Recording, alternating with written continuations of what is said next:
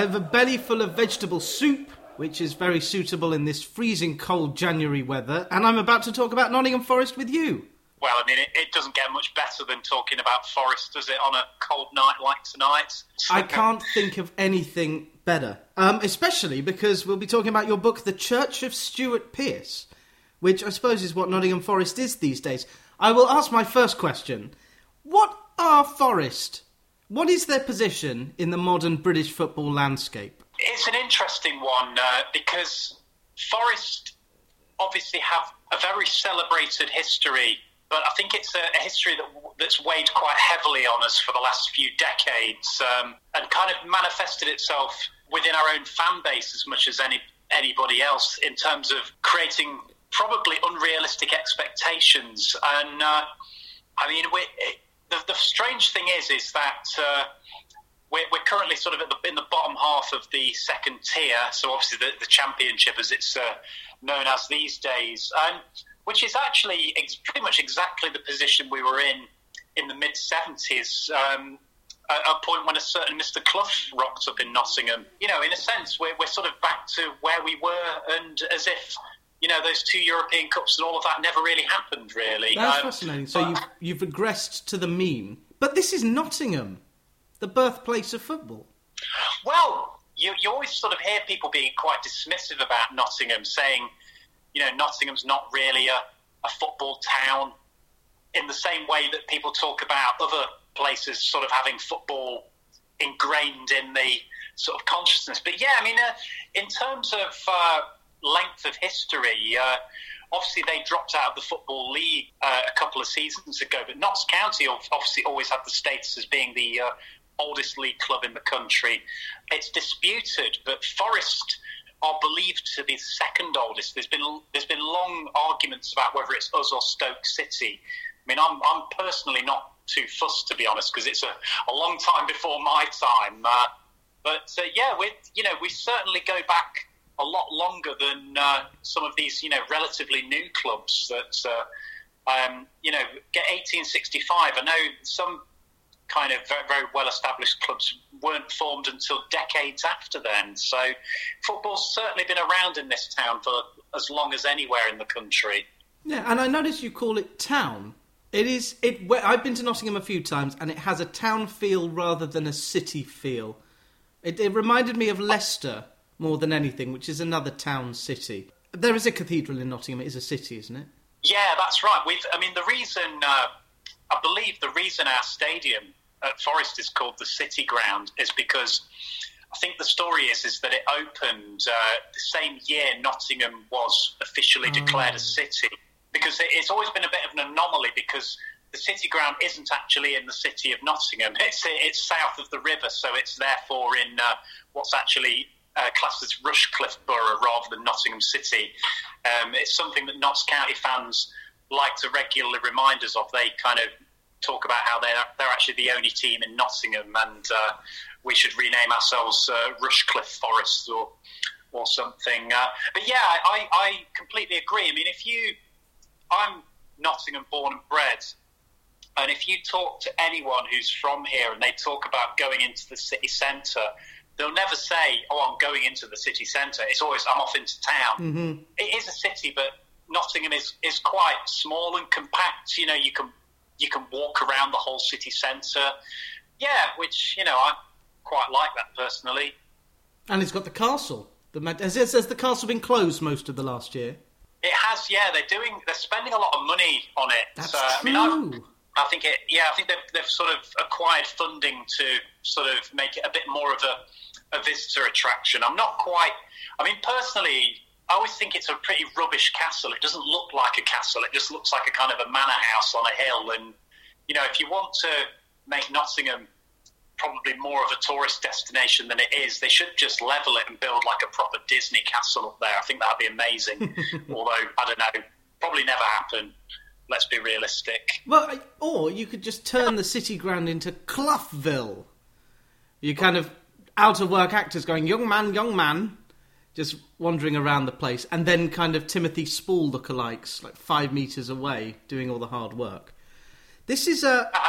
I I'm a Watford fan, and uh, on the sixth of March, So, in a matter of days, as this goes out, Watford host Nottingham Forest. And uh, I just want to read out the Chris Hughton scorelines because it's quite fun. I'm sure you know about this, but from the time that Chris Hughton took over on October 6th, 1 0 1 1 1 1 1 1 0 1 2 1 2 0 0 2 0 till 0 1 0 0 0 2 1 2 1 3 2 0 1 1 0 0 1 1 and recently 1 0. So functional, Yeah. Chris Hughton sides. Well, we. I mean, I know he's kind of had that reputation. He came in though to steady the ship of a team that just wasn't scoring goals. Well, we, we, we started the season with Sabri Lamouchi as uh, manager or or head coach, as he I think his official title was, as is often the way these days. Um, uh, who, having done very well last season, albeit it all fell apart at the end, uh, had a, a, a really ropey start to the season. I think we'd lost five on the spin, and I think only scored one goal. So yeah, he whilst what results we've achieved under Hughton haven't been brilliant, uh, it has been an improvement. So yeah, I mean, it, but the the Sabri Lamouchi team was by no means a, a free scoring team. Again, last season, a lot of the wins were by the single goal. It has been a bit of a, a frustration for Forest fans. It just feels like, although we did have largely a decent season last season, and as I say, it only fell apart right at the end when we imploded in on, on the last game of the season and somehow managed to grab seventh place from the jaws of sixth place in the playoff spot. Oh, it was It has felt like, well, it's, yeah, I mean, to be honest, as Forest fans, we're so mm. thick skinned. We've, we've, we've had so many instances of spectacular, dramatic Yeah, collapses, be it re- relegations, playoff, Yeah. playoff failures, that you almost just shrug your shoulders and But it was, laugh. it, was, it was ridiculous. It wasn't just laughable, it was kind of corpsing because it was like the last kick Swansea overtook Nottingham Forest. Yeah, I mean, it, it, it's honestly though, it says every. I think it was before kickoff. There needed to be a. Uh, I think it was like a six-goal 16, yeah, swing, yeah. and and, uh, and and pretty much everybody's saying, "Oh no, you're you'll you'll you'll be all right, even if you lose by a couple. They're not going to win by three. Of course, we ended up losing by three, and I think they won uh, something. like- I can't remember the exact mathematics, but it will tell you everything about what it's like being a Forest fan. That pretty much everybody I spoke to who's a fellow Forest fan that day had the complete heebie-jeebies. And you know, we're going to mess this up, and of course we did. So But it, it would have been tough in the playoffs because it would have been Brentford first and then Swansea or yeah, I mean, Preston. Yeah, it's something something like that. I mean, I I personally don't think we were ever. I mean, it sounds like I'm making excuses. Uh, I've been saying the whole because we were we were sort of top six for most of the season, and we literally dropped out, in, as you say, in like the last couple of minutes of the season.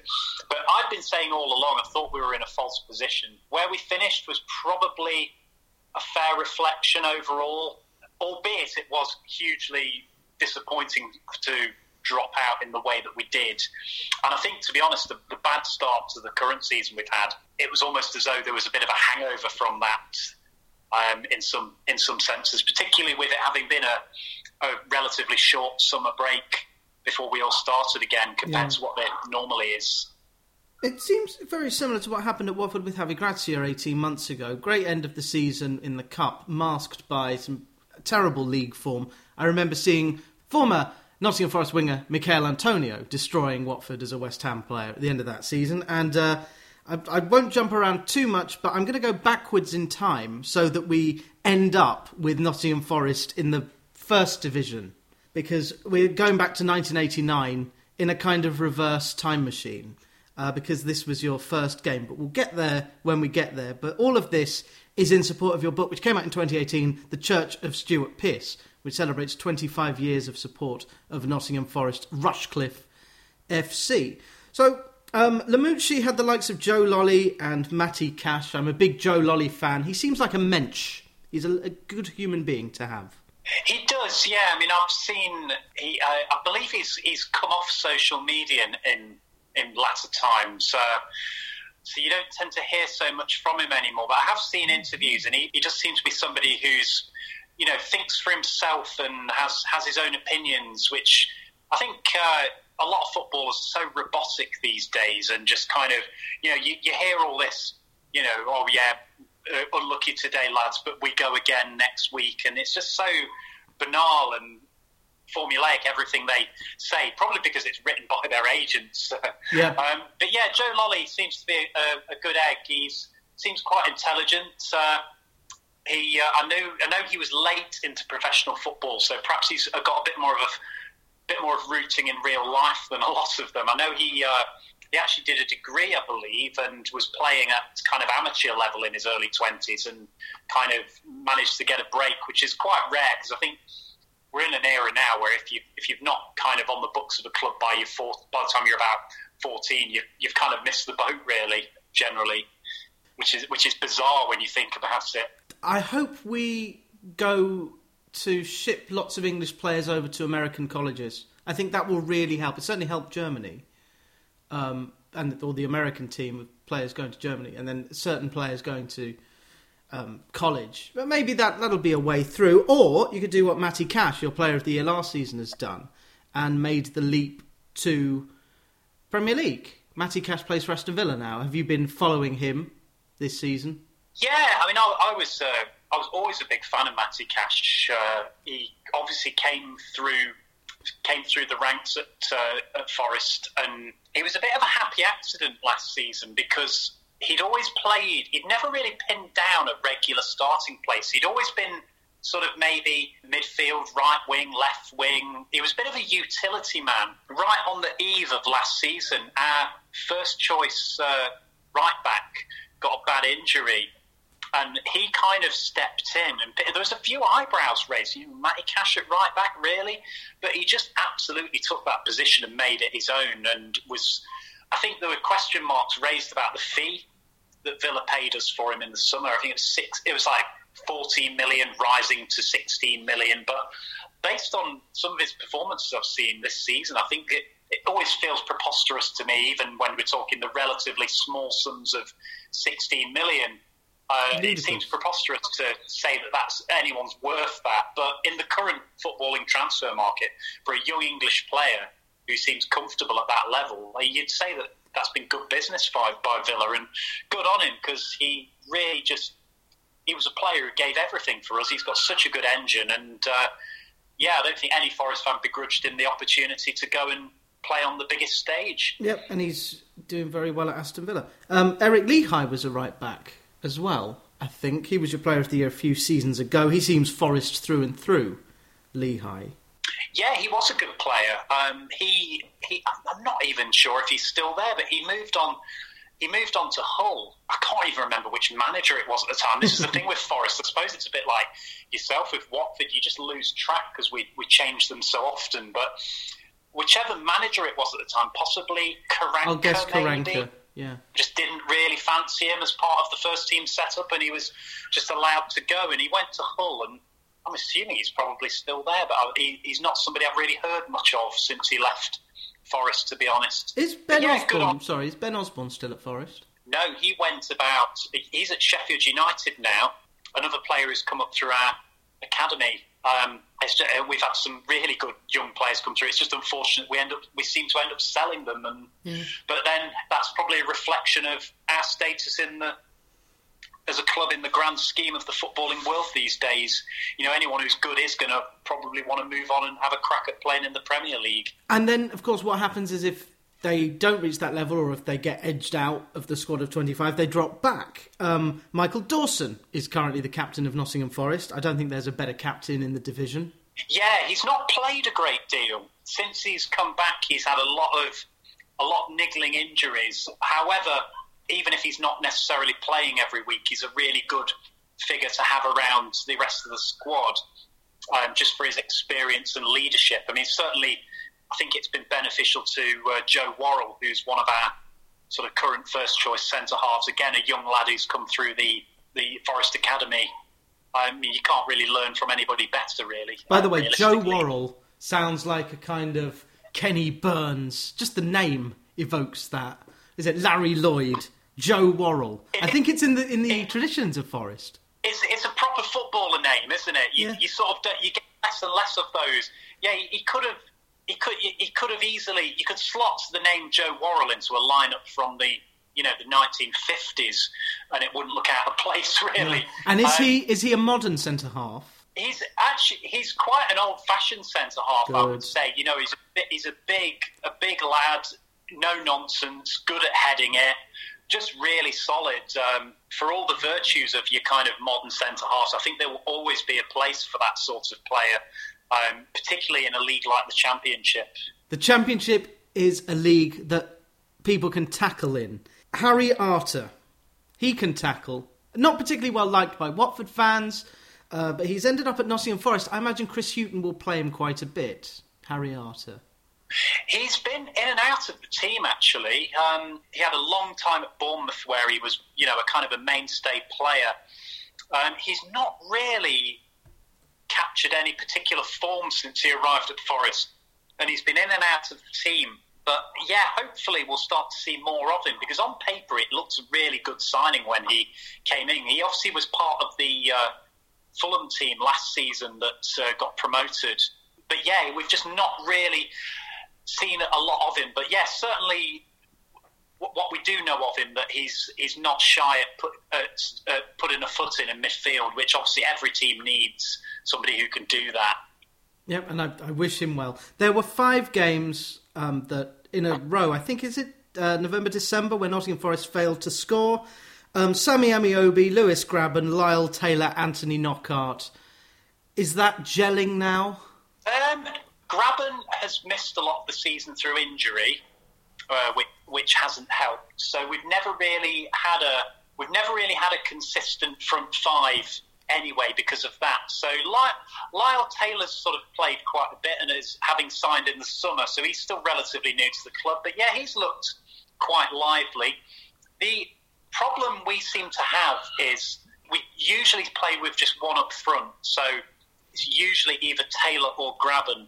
A real issue is that, and this was the same. We had this problem last season. I mean, to be, how on earth Grabban scored 20 goals last season as a, playing as a lone striker and cutting a very isolated figure is beyond me. I mean, if you'd stuck him in a good Barcelona team, he'd have probably scored 60 last season. Um, we've really seemed to struggle to get the to get much support up to our lone striker, and that really has been our Achilles heel in terms of our struggle to score goals in the last, not just this season, but I would say in the last sort of year and a half, really. Start- Knockaert looks like he's starting to come into his own. Um, of course, as a Watford fan, you'll, you obviously remember him for the, the legendary missed penalties. Well, yeah, but we uh, also we also remember. I saw him the next season when Leicester came to Watford. He was uh, unplayable. He was just brilliant, and I think he's one of those players. It's either an eight or a four. It's never a six. Yeah, and, and I think you can live with that as long as uh, as long as you are getting those regular eights. Yeah. Uh, I mean, it, we have to be realistic. If he was playing, if he was putting in eight out of ten performances every Yeah, week, we- wouldn't be a Forest. He wouldn't be Yeah, Forest. You know, true. it's it's it'd be it'd be sort of in the Premier League somewhere. It's and it's fascinating to see those kind of players. We had it with Deulofeu. You can tell there was a player who was good enough to play for Milan or Barcelona, but he's at Watford. Pereyra just went missing for too many games last season. I wonder how many of the players who have been the fans' Forest's Player of the Year this century. Um, I have spoken at length to Daniel Storey about Nottingham Forest, so I won't repeat it too much. But a lot of the players are cult heroes. Chris Cohen, Player of the Year twice. Um, tell us about Chris Cohen. he's an interesting interesting player. He had a, a long career with us. I think he was with us for about eleven years, and then he had to finish. He had a horrendous, horrendously bad luck with injuries.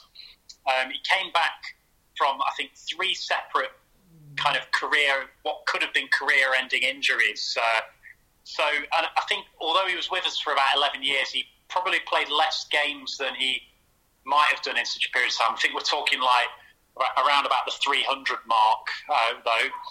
But yeah, just a really good, solid, honest pro who would, you know, go out on the pitch and give absolutely everything. Always spoke very well. You know, good role model. You'd hear about him doing a lot of stuff in the, the community, as well as all those virtues. I think Forest fans have a real soft spot for him just because of how determined he was in, in coming back from all those injuries. Uh, I, I, think the, the, third injury was ultimately he, would never really looked the same player, and he did he didn't play many games before sort of throwing in the towel and going into coaching. And he, he actually remained with Forest in a working with our academy for a while, but he's actually actually last year moved on to become part of the Luton coaching setup, oh, so he's no longer involved in Forest at all. But yeah, hopefully, you know, I think he's somebody who all Forest fans would wish well, and uh, hopefully he'll go on to have a really successful career in, in coaching or even management if that's the way he wants to go. And fun fact Nathan Jones, who was the Luton manager, left Brighton as Chris Hughton's number two to start managing. So there is a link there. A couple of other players. We know of Michail Antonio. Would you say Antonio is far and away the best player Forest have had in the last 10 years? Um, that's a good question. Um, he's got to be up there. He was he was exceptionally good. Um, and I think a shrewd signing by uh, Stuart Pearce, who was the manager at the time who brought him in. I think he paid a million pounds for him from uh, Sheffield Wednesday, where I think he'd kind of. Sheffield, uh, Sheffield Wednesday had kind of been all right, but not a world beater. At Forest, he looked unplayable. I mean, we played him as a winger, mm. but he was a player. He, he, could just pick up the ball and run at people, and almost he's so strong. And uh, I remember him you know, I remember him scoring a goal goal where he, he kind of went past five players. I think it was against Fulham, but it was it wasn't like that kind of elegant Messi going past five plays. He almost just sort of was like a battering ram going going through them. Obviously, he, he went on to West Ham. I think we within I think within less than two years of us buying him for a million, I think we paid sold him for seven million. So good bit of business, but you know he's uh, equally, West Ham would, uh, I'm sure, would say that they've got their money's worth out of him. And oh, and beyond. Yeah. Yeah, I mean, obviously, he's gone on to become a kind of an out and out striker, which is interesting. It's always interesting when players sort of evolve from one position to another. Um, I count three or four goalkeepers among the top players in the last 25 years. The great Dave Beasant, Paul Gerrard, who was at Everton. I think Darius Dorus de Vries was a goalkeeper. Lee Camp definitely was. Paul Gerrard, uh, I think, kind of came to us at the fag end of his career, and he was he, he was steady for us, but I think very much sort of on the downward spiral towards one of many players who I think has sort of come to Forest for a last paycheck, really. Not that he let us down particularly, um, but yeah, I don't know. It, it, doesn't. He doesn't leap out as being, you know, one of our great great goalkeepers. Lee Camp was a big character, always always quite mouthy, always sort of in the thick of the drama when we played Derby. Um, who uh, he Derby being a club that he he played for previously, so there, there was always a bit of uh, sort of needle there. Um, but yeah, Dave Beasant, great character. I mean, again, he came to us late in his career, but was still absolutely spot on for us. Uh, yeah, he was uh, uh, he was the he was our goalkeeper the last time we got promoted to the Premier League, which was yeah back in uh, 1998. So boy, oh boy, yeah, terrible. And since then, um, there are a couple names leap out. Uh, Andy Reid is now a pundit, um, giving his Irish um, accent to the airwaves. Are you following his punditry career, Andy Reid? Yeah, it, it, do you know what it caught? I think he's he does a lot on Radio Five Live, yeah. I believe, uh, because he. I, I, I, must admit, I don't listen to a lot of radio. Um, well, yes, because of the kids, I imagine.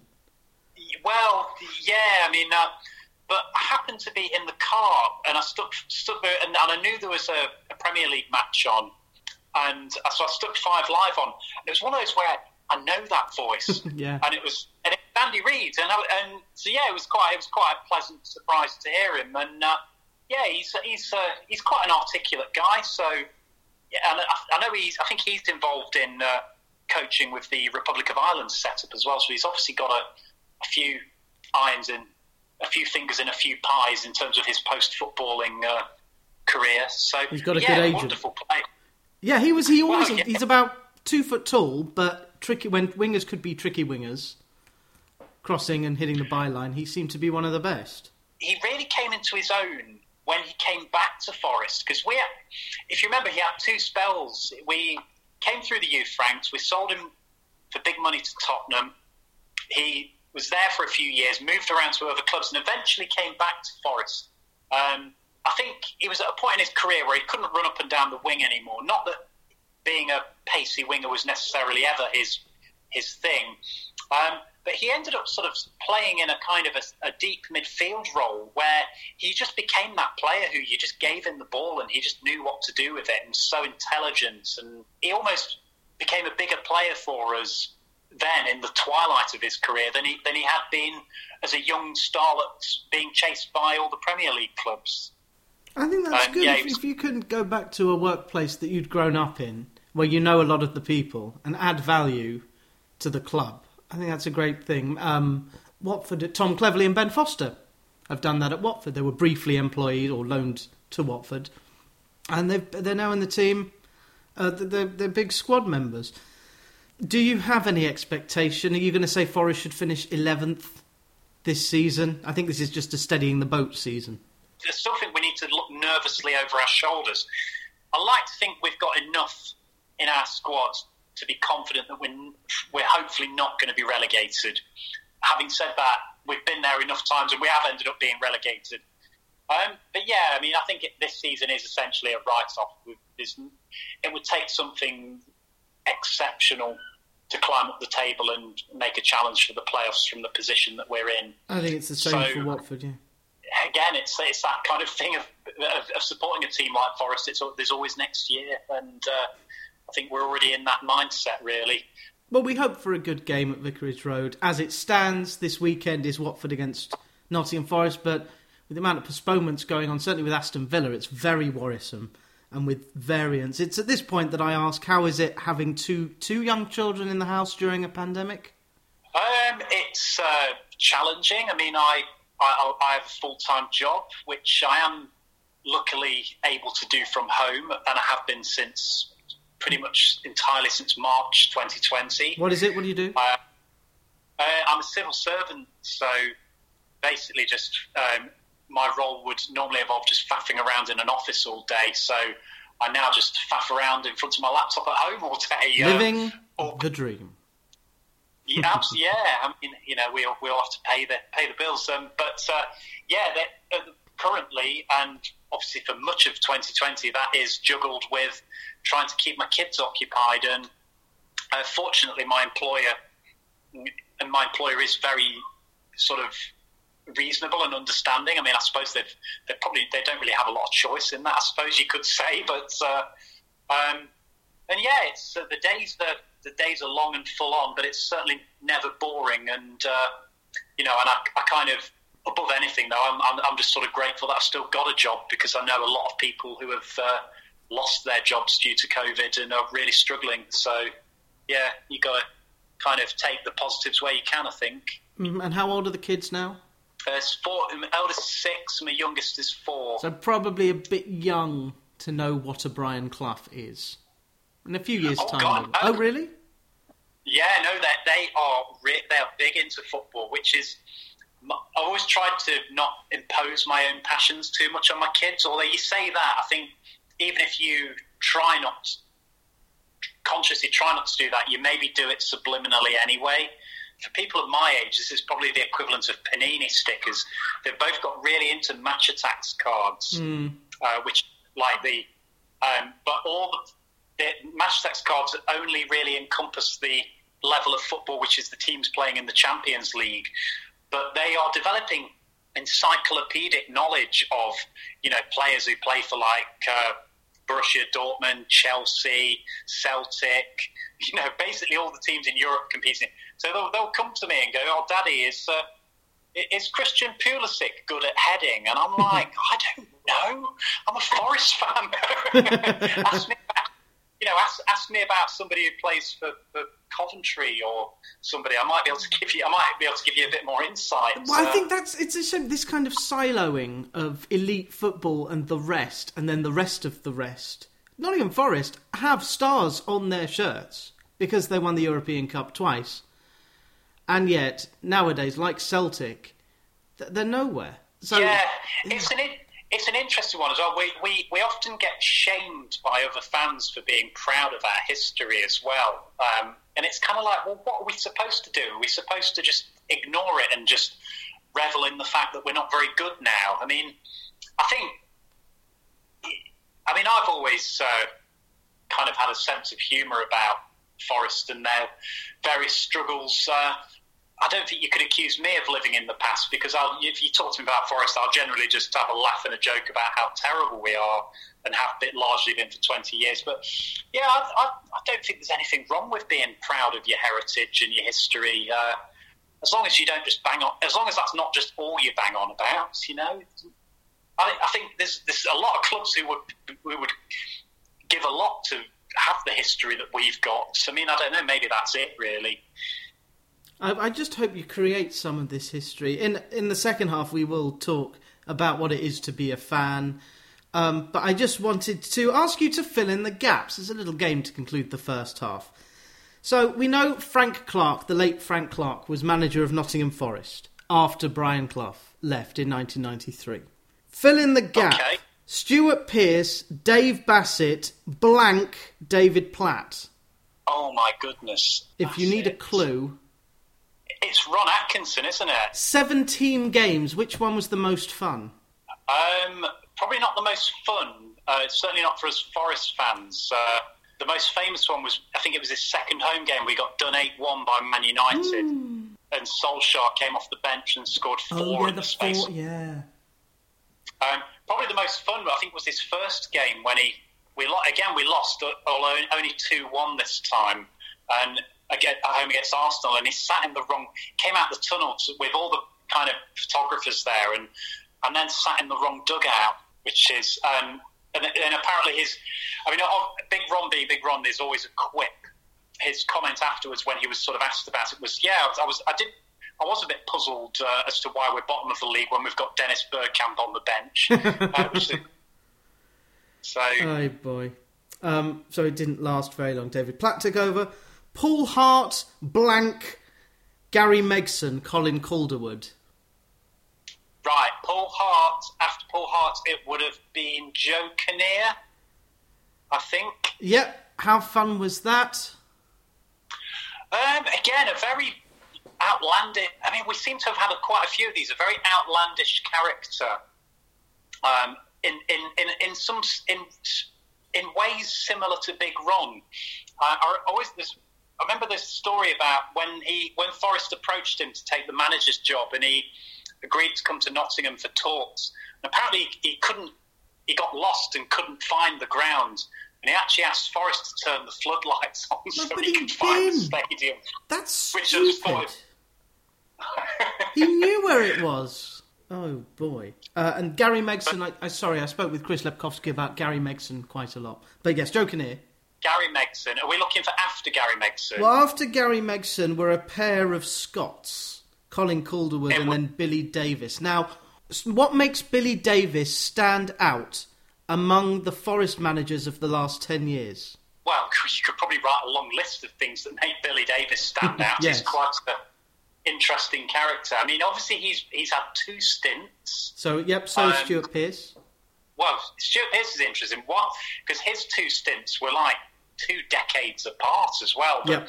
um, and one was as kind of, I think his official title was caretaker player manager first time around mm. when we were in the.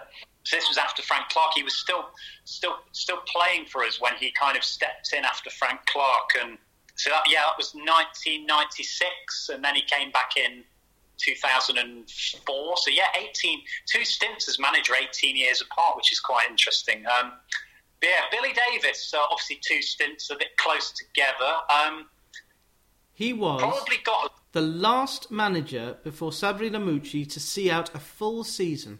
That's right, yeah. And also, in fairness to him, I mean, for all his critics, uh, probably got us closer to the, got us closer to most, the most to the uh, getting back into the Premier League.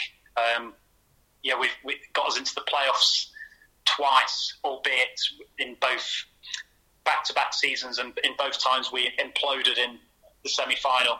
As is, as is tradition for Forest. As you do. Um, Steve Cotterill, Sean O'Driscoll, Who preceded Cotterill and who else came after O'Driscoll? And can you tell me the cumulative number of games that the pair of them managed? Oh, blimey, I'd, I'd struggle with that. I know before Cotterill was Steve McClaren. Yep.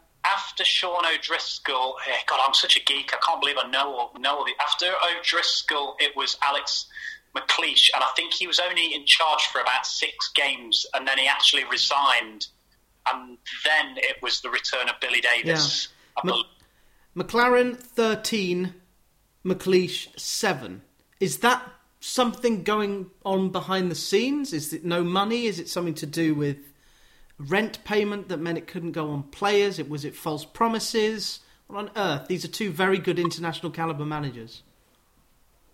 Well, I think Steve McClaren is a really interesting case because he's he wherever he's gone, he's either done really well or really terribly.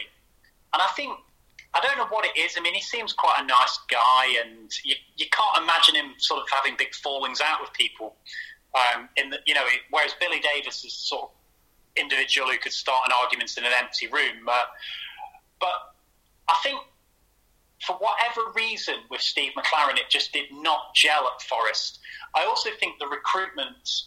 Uh, he went he was he did get a bit of money to spend when he came in, and I think it's the players he just he bought were just ropey. To be honest, we had a Ishmael Miller, a, a well past his best Jonathan Greening, which he sort of both of whom he spent reasonable amounts of money on.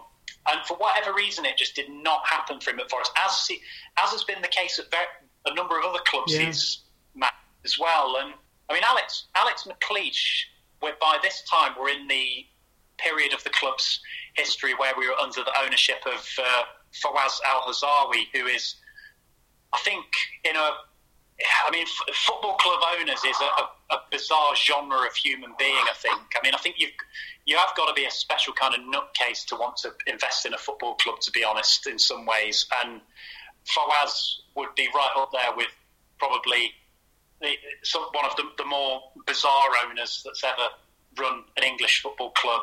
Yeah, I mean, he, he got through quite a lot of managers in only four four years or something that he owned Forest before he then sold up to our current current owners. Um, but yeah, he he was the club was just chaotic under his ownership.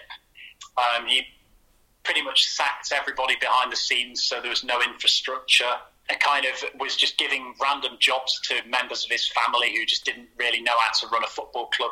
Bills weren't being paid. You know, apparently there was a lot of in, there was interference with team matters, and yeah, I just I don't think there was a horrible atmosphere around Forest for a lot of his time as owner. I, I don't think that helped with any aspect of the club having the chance of being a successful entity. To be honest. Boy.